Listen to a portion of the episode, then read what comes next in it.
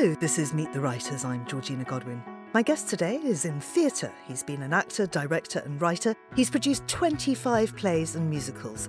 He's the founder and leader of the West Dean College M A in Creative Writing.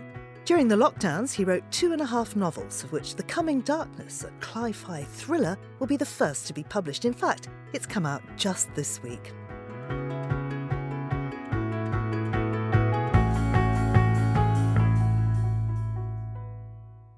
Greg Moss, welcome to Meet the Writers. Hi, Georgina. Lovely to be here.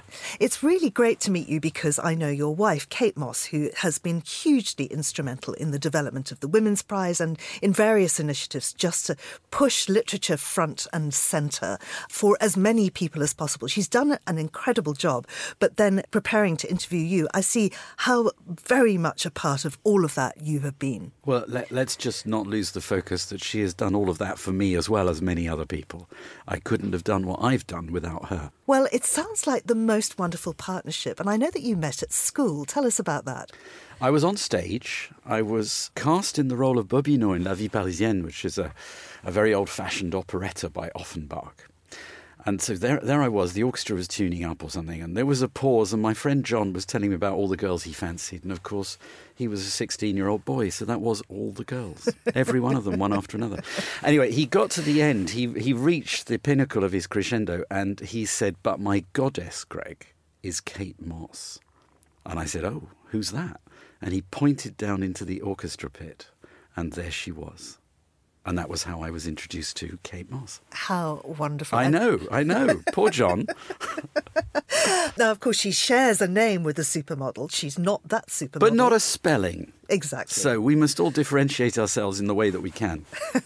uh, so you met Kate, you were at school, but then you drifted apart. Tell me what you did with your it's life. It's university, isn't it? University. I mean, we've we've lived a lot in France, and I guess if, you, if you're from Toulouse, when you go to university, you'll go to university in Toulouse. But we don't have that system. We have a system where we our young people, they scatter across the country. Kate, being very brilliant academically, went to Oxford. And I, because I was bitten by this theatre bug, went to Goldsmiths College in South East London.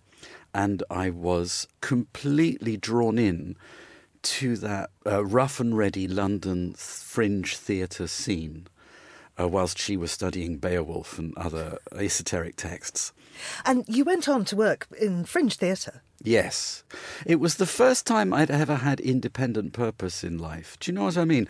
Because if you put on a play and you try and get a review in Time Out or City Limits, which were the major listings magazines back then, it's all on you, isn't it? Even if your venue is only thirty-six seats, as Uh, the one that I ended up running was a wonderful room above a pub, a Victorian pub, you know, one of those double ballrooms with huge wooden folding doors that separated the audience from the floor stage. And it was, like I say, incredibly satisfying. And it was all down to us, and in for each individual person who put a play on, who was part of the theatre company, all down to you to make the best of your talent and opportunity. It taught me the value of entrepreneurial behaviour. I don't know, people people often talk about entrepreneurial behaviour as being very competitive, but in my experience, it's cooperation and enterprise that gets the best results. Mm. Mm. Particularly in that kind of theatre. I, I was an actress, spectacularly unsuccessful. But I can't see that. Come on. But also in fringe. And it is very much, yeah, it's collaboration across the industry. And of course, that's something you've continued with in your later life. It's it's true. Could I just say there's another thing there? There's spark, isn't there? You do need that spark. And I think a lot of people who are good decide they don't have the additional spark to distinguish them. It's in Missus Worthington Noel Coward says her personality is not in reality exciting enough, inviting enough for this particular sphere. And it's that special thing that the best performers have, mm. uh, regardless of, I don't know, their singing voice or their physical poise or whatever else they might have. That's so true.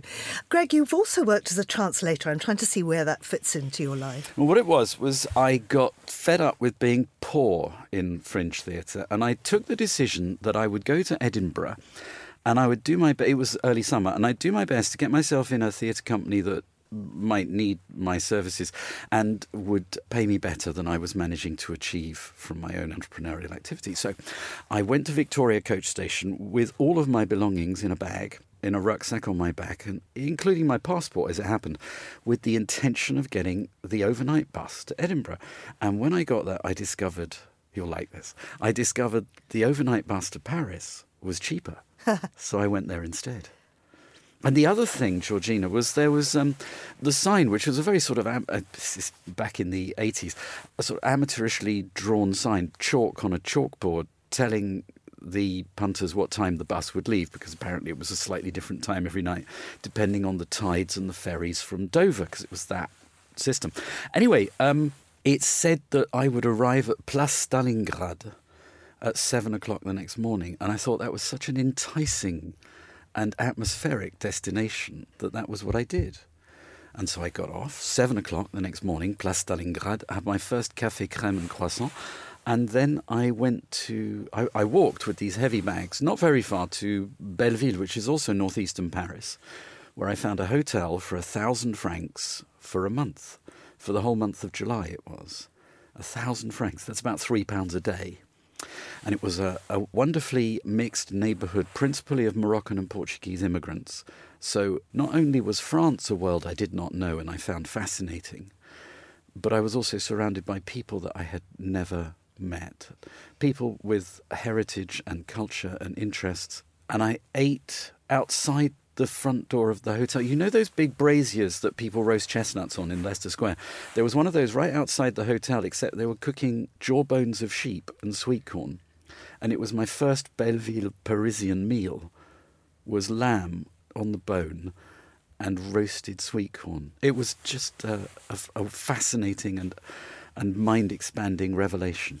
And it is, I mean, you're talking about the spark, but part of that spark is curiosity, isn't it? And it's that willingness to engage in things that you have never come across before and to ask the questions. Yes, that's true.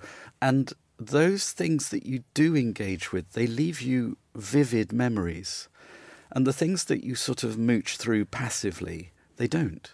They don't leave a mark, do they? No, no. All right, let's get back to Kate, because you lived in Paris for a while, you went back to the U K, and that's when your paths crossed again. I was coming back to the U K on a plane to Gatwick from Paris in order to uh, say happy birthday to my mother, so that meant that it was the beginning of November. And I sat opposite her on the train, which is the only important thing I've done in my life. Because out of that moment, that chance event, every good thing that has ever happened to me is due to that. It's just wonderful. Can it you is. imagine the sliding doors if you'd gotten a different carriage? Oh, my God.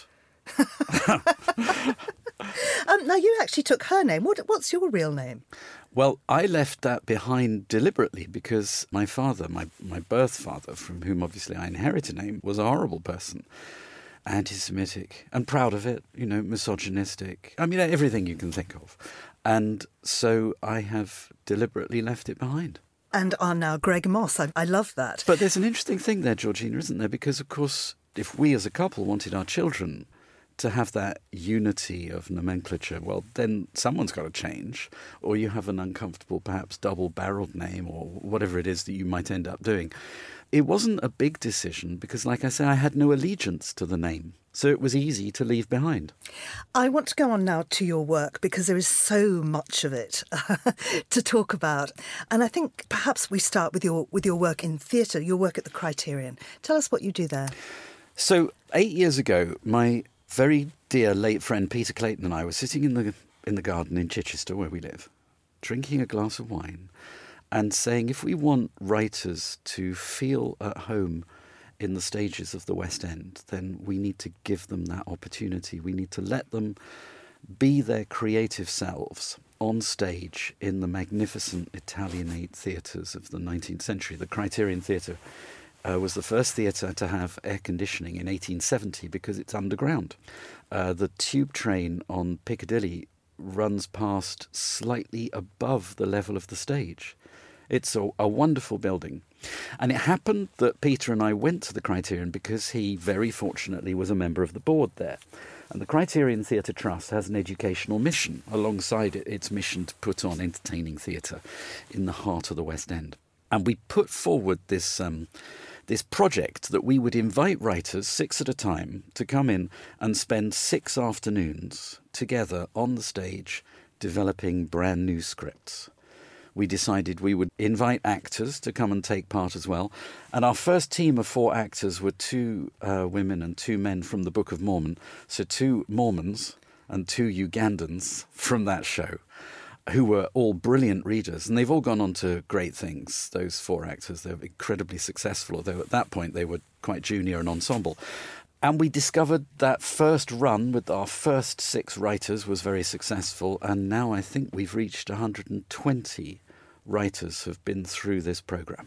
Quite extraordinary. And I mean, that's not the only way that you're involved in encouraging new talent. So tell us about your um, involvement with the Chichester Festival. Well, Chichester Festival Theatre is the most extraordinary thing too, isn't it? Because it was built by the local people. And I suppose our most intimate connection comes through Kate's father. sixty years ago, slightly more than sixty years ago now, Kate's father was a notary working on West Street, Chichester, and he strolled out of his office door one day for lunch and met Leslie Evershed Martin, who um, had the offices opposite, another professional man. And he said to him, "Did Richard, Leslie, I understand you're trying to build a theatre in Chichester. I used to be an actor. I'll do whatever I can to help." And forty years later, Richard was still the company secretary. Is that not extraordinary? So all through the periods of Laurence Olivier, Derek Jacobi, um, Patrick Garland and so on, right up to quite close to the present day. And that meant that Kate's experience of theatre, she is a lover of theatre, she's a brilliant writer for the stage. That was born really early because of that, her family's lifelong association. My association also began early, but... Um, I come from a, a, a very different, impoverished rural background. So I turned up at the theatre dressed in my mother's tights to play a snake in Noah's Flood, not really knowing what was happening around me. I was probably about ten years old then. But later, it was the first job that any that ever really meant anything to me in my youth. I must have been sixteen or seventeen, and I was for a summer stage crew. And that was that opened the doors of the incredibly invigorating theatrical magic of being in the dark space with the expectant audience opposite. Mm. I'm sorry, I think I've lost track of your question, but those things were important to me. And of course, as well as being an actor and this wonderful facilitator and teacher, you've written many plays yourself. Yes. Do you know what? The wonderful thing about a play is it's short. You know, it does take many, many drafts. When I... The point at which actors read my play scripts for the first time, it usually says in the top right-hand corner version twenty or twenty-five.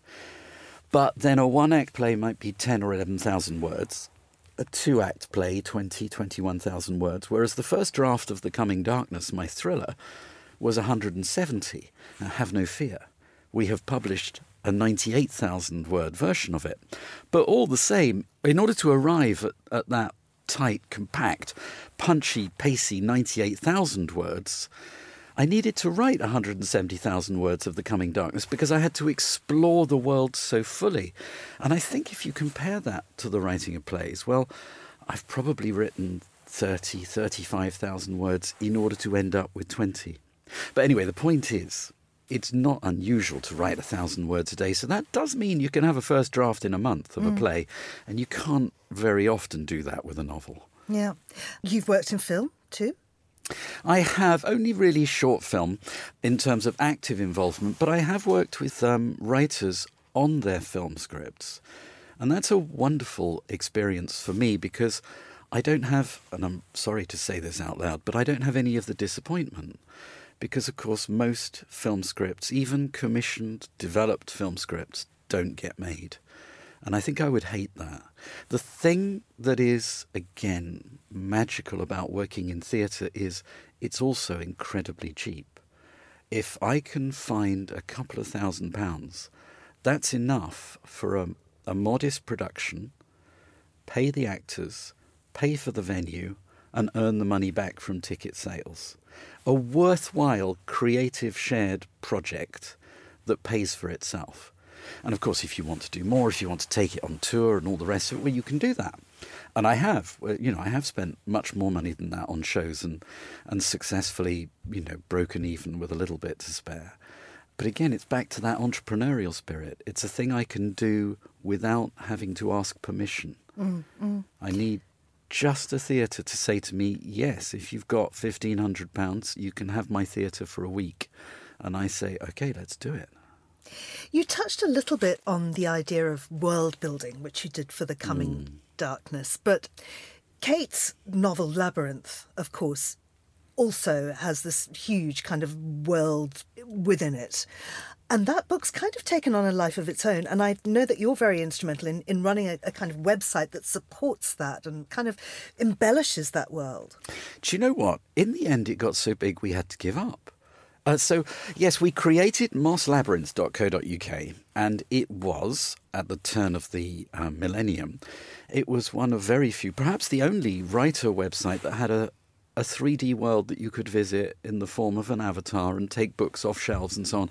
We worked with some sensational Icelandic coders who really broke phenomenal new ground in creating this amazing user experience. But Kate's idea behind it was really a question, Georgina. It was, can you, as a writer, before you've written the novel, while you're writing the novel, can you share the journey, the inspiration, the development of ideas, making the web of incident? Can you share that with your readers whilst you're whilst you're writing it? And it turned out, yes, you can. Extraordinary. I yeah. mean, it, the book has sold millions. It has. But I think that initial thing that Kate did was immensely generous as well. Because, of course, she was a well-thought-of writer, but she wasn't a celebrated writer by any means at that point. But she had the, the authenticity and generosity to share that journey wherever it might lead. And in fact, her, her agent, Mark Lucas, and she, they had, they had a conversation about this project together. And they worked together, I think, from the very beginning, because they said to one another, well, if it goes well, we'll still be friends. If it goes badly, we'll still be friends. So let's try. Isn't that, that's fundamental, isn't it? Absolutely. Let's try. Let's try. Now, one of the things that you also do is letting people try, but also teaching people how to find their voice. And I often ask writers or teachers of creative writing if people can be taught to write. Now, clearly they can, because you keep doing it. For instance, you, you started the uh, M A in creative writing at West Dean College. What are the prerequisites for being successful in a writing class? Persistence. Isn't that so? There's nothing worthwhile is achieved without persistence. Uh, later on, obviously, luck is important, a breakthrough. My agent who, who represented and sold The Coming Darkness, I, it was somebody I met by chance at lunchtime. Just a lunchtime with somebody else. And I happened to say, yes, I've written this thing. Do you want to read it? And he and his, uh, Jason Bartholomew, and he and his partner uh, at the agency, Joanna Kalaszewska, they both read it and liked it. And everything else has sort of come from that lucky moment. But if I go back to first principles, the, the M A I wrote for the University of Sussex. The University of Sussex validated and presented the degrees, and I taught it at West Dean College, was based in this, I think, simple idea that most most approaches to literature are, they're sort of modelled on being a critic of literature, discussing finished works that are already out there. And I didn't want to do that. So the M A I wrote was, a, if we compare it to making buildings, instead of being brilliant critics of architecture, I wanted them to become builders, these writers. I wanted them to make the bricks and pile them on top of one another. I wanted them to be aware that there would have to be a staircase and a drain and a toilet and a back door and a front to their novel. I'm extending this metaphor beyond its capacity to instruct, perhaps. But the, the point is, the method that I have always used in all of my teaching is a story development method. It's not how good is this sentence. Are you writing enough like, I don't know, Kate Moss or Ishiguro or Ian Rankin or whoever? It's about building the story. And then the second part of the question is, of course, how good is each individual at shaping the sentences and paragraphs? And I believe that this story development method can help with that, but it can't make you somebody that you're not. So each writer then has to find the one thing that they have that they can sell that nobody else owns, which is their unique, authentic, creative voice. Mm. And again, you can help people towards that, but you can't you can't provide it for them, you know, wrapped up and tied with a bow. Persistence, again, they have to find it. Do you think that a, that an M A in creative writing or some kind of training or early shaping is necessary for a writer? No, of course not. I know I know plenty of writers whose books have improved as the years have gone by, and they've become different people as they've been writing. We all know stories of, of writers who change their name in mid-flow because they they've become somebody else, and they want to they want to reach their audience with this newly acquired or newly discovered or newly developed unique, authentic, creative voice. I think that the experience of being alongside other writers is often really valuable, but, and I know this will sound really childish, but only if they're nice to you. only if um, only if they buy into what they perceive it is that you want to write. You see, that's that's the thing that we all do on stage at the Criterion. The actors that I've used over the last eight years, they're super well trained in this now. Early on, they used to, we would read a scene, and this applies just as much to novel writing. Uh, we would read a scene and the actor would say, the actors would say, oh, I like that very much. That was really good. And Greg on the other side of the table would say, that's not actually very useful to the writer. So do you have anything else you can... And what my actors all do now is they say, that works in this scene. Is it an opportunity to do this in a previous scene and this in a later scene? And that's fundamental to the story development method, because this method is all about weaving many storylines together and creating that wonderful suspense you get from a well-told story where you're not certain how they will all come together, those threads, in a single unifying climax.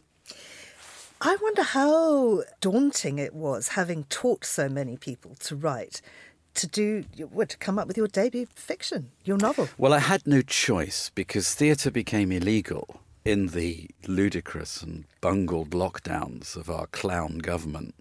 However, there I was, in my chair, where normally I would be writing plays in order to produce within three or four months, you know, to have live on stage with an audience. So no more audiences gathering together inside rooms. And I had to do something else instead, of course. So I didn't feel that I had anything to compare myself to. I felt that my purpose was to find that authentic voice for myself, but also for the story I was writing. And that voice necessarily arises out of all of the biographical experiences that you and I have been discussing, and others that it would be too tedious to go into. But thinking right back to stuff like the, that wonderful Moroccan and Portuguese population that I met in Belleville in Paris forty years ago, those extraordinary and fascinating people from worlds that I had never seen. And they are, in a way, some of the minor characters in The Coming Darkness. Now, Lee Child, of course, hugely respected writer, says, Greg Moss writes like John le Carré's hip grandson. Oh, I love that guy. Oh, yeah. Anthony Horowitz, a big, meaty, ambitious thriller, and it certainly is. It's set in Paris in twenty thirty-seven. So there you are again, having to kind of imagine yourself into something you don't know. Yeah, you're right. Actually, the future is surprisingly easy to research. Any organisation, I mean, here at Monocle, you must be thinking about the future all the time, mustn't you? What will life be like for us in two years, five years? Fifteen years is not so far away. It's touching distance. It is, it's today, but more so. All the things we're concerned about now, in my twenty thirty-seven, in Paris and North Africa, where the story is set, they are more urgent. And what that means, I hope, is that they are relatable but different. They are plausible and slightly breathless, because that's the nature of a thriller. It's about climate, as we've said. Obviously, some of the worst things that could happen are happening. You go into that, but you also, everything you said about kind of equality and, for instance, Kate not changing her name, women are very much equal in this. They're not kind of glorified James Bond type spy women. It's a wonderful, wonderful, interesting book.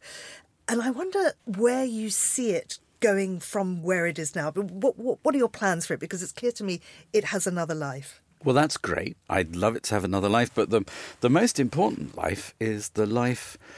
So here's the thing. I was at a festival and talking to Ellie Griffiths and William Shaw and a number of other, Dorothy Coombson, a number of brilliant writers. And we had this very interesting question from the floor, which was, how do you know when your novel's finished? And I said, good books are completed by their readers. Boring books are completed by their authors. There must be space in the story for the reader's imagination to engage, to wonder not just what will happen next, because inevitably, if you turn the pages, you'll find that out, but much more satisfyingly, suspense comes from wondering why the characters are doing what they're doing. The promise the writer has made is that eventually that will become clear and it will be a plausible and satisfying reason. And so so stay with it. The, the novel must be well written enough so that the reader wants to stay with it and find that out. So the next life belongs to the readers of this volume, The Coming Darkness. The next life of it for me, it's the background, isn't it? It's the world of the sequel, The Coming Storm, which I'm currently writing. Well, I can't recommend either highly enough. I haven't obviously read The Coming Storm, but if The Coming Darkness is anything to go by, this is a wonderful experience waiting for readers. Greg, there's so much more I wanted to talk about. You've had such a fascinating life and continue to do so much for, for literature, both you and your wife. I wonder if you'd perhaps leave us with inspiring words for writers who want to follow in your footsteps. I'd say this, that when you're writing, you should be writing just one thing. You shouldn't be trying to write the whole of your novel on every page. You should focus on fulfilling the current drama and make that really gripping and intense in its own right. And then, when you come back to it and you write another scene, you make sure that there's a counterpoint between those two scenes. And what that does, the counterpoint between the two scenes, is the area where the reader is given free rein to imagine the possible connections and complete your work. Write one thing at a time, put them in a clever writerly sequence, leaving room for the reader's imagination to complete your world. Greg Moss, thank you so much. You're welcome. The Coming Darkness is published by Moonflower Publishing. It's out now, and it is by the wonderful Greg Moss. You've been listening to Meet the Writers, thanks to the production team of Nora Hall and Emily Sands. And you can download this show and previous episodes from our website, Spotify or Apple Podcasts. I'm Georgina Godwin.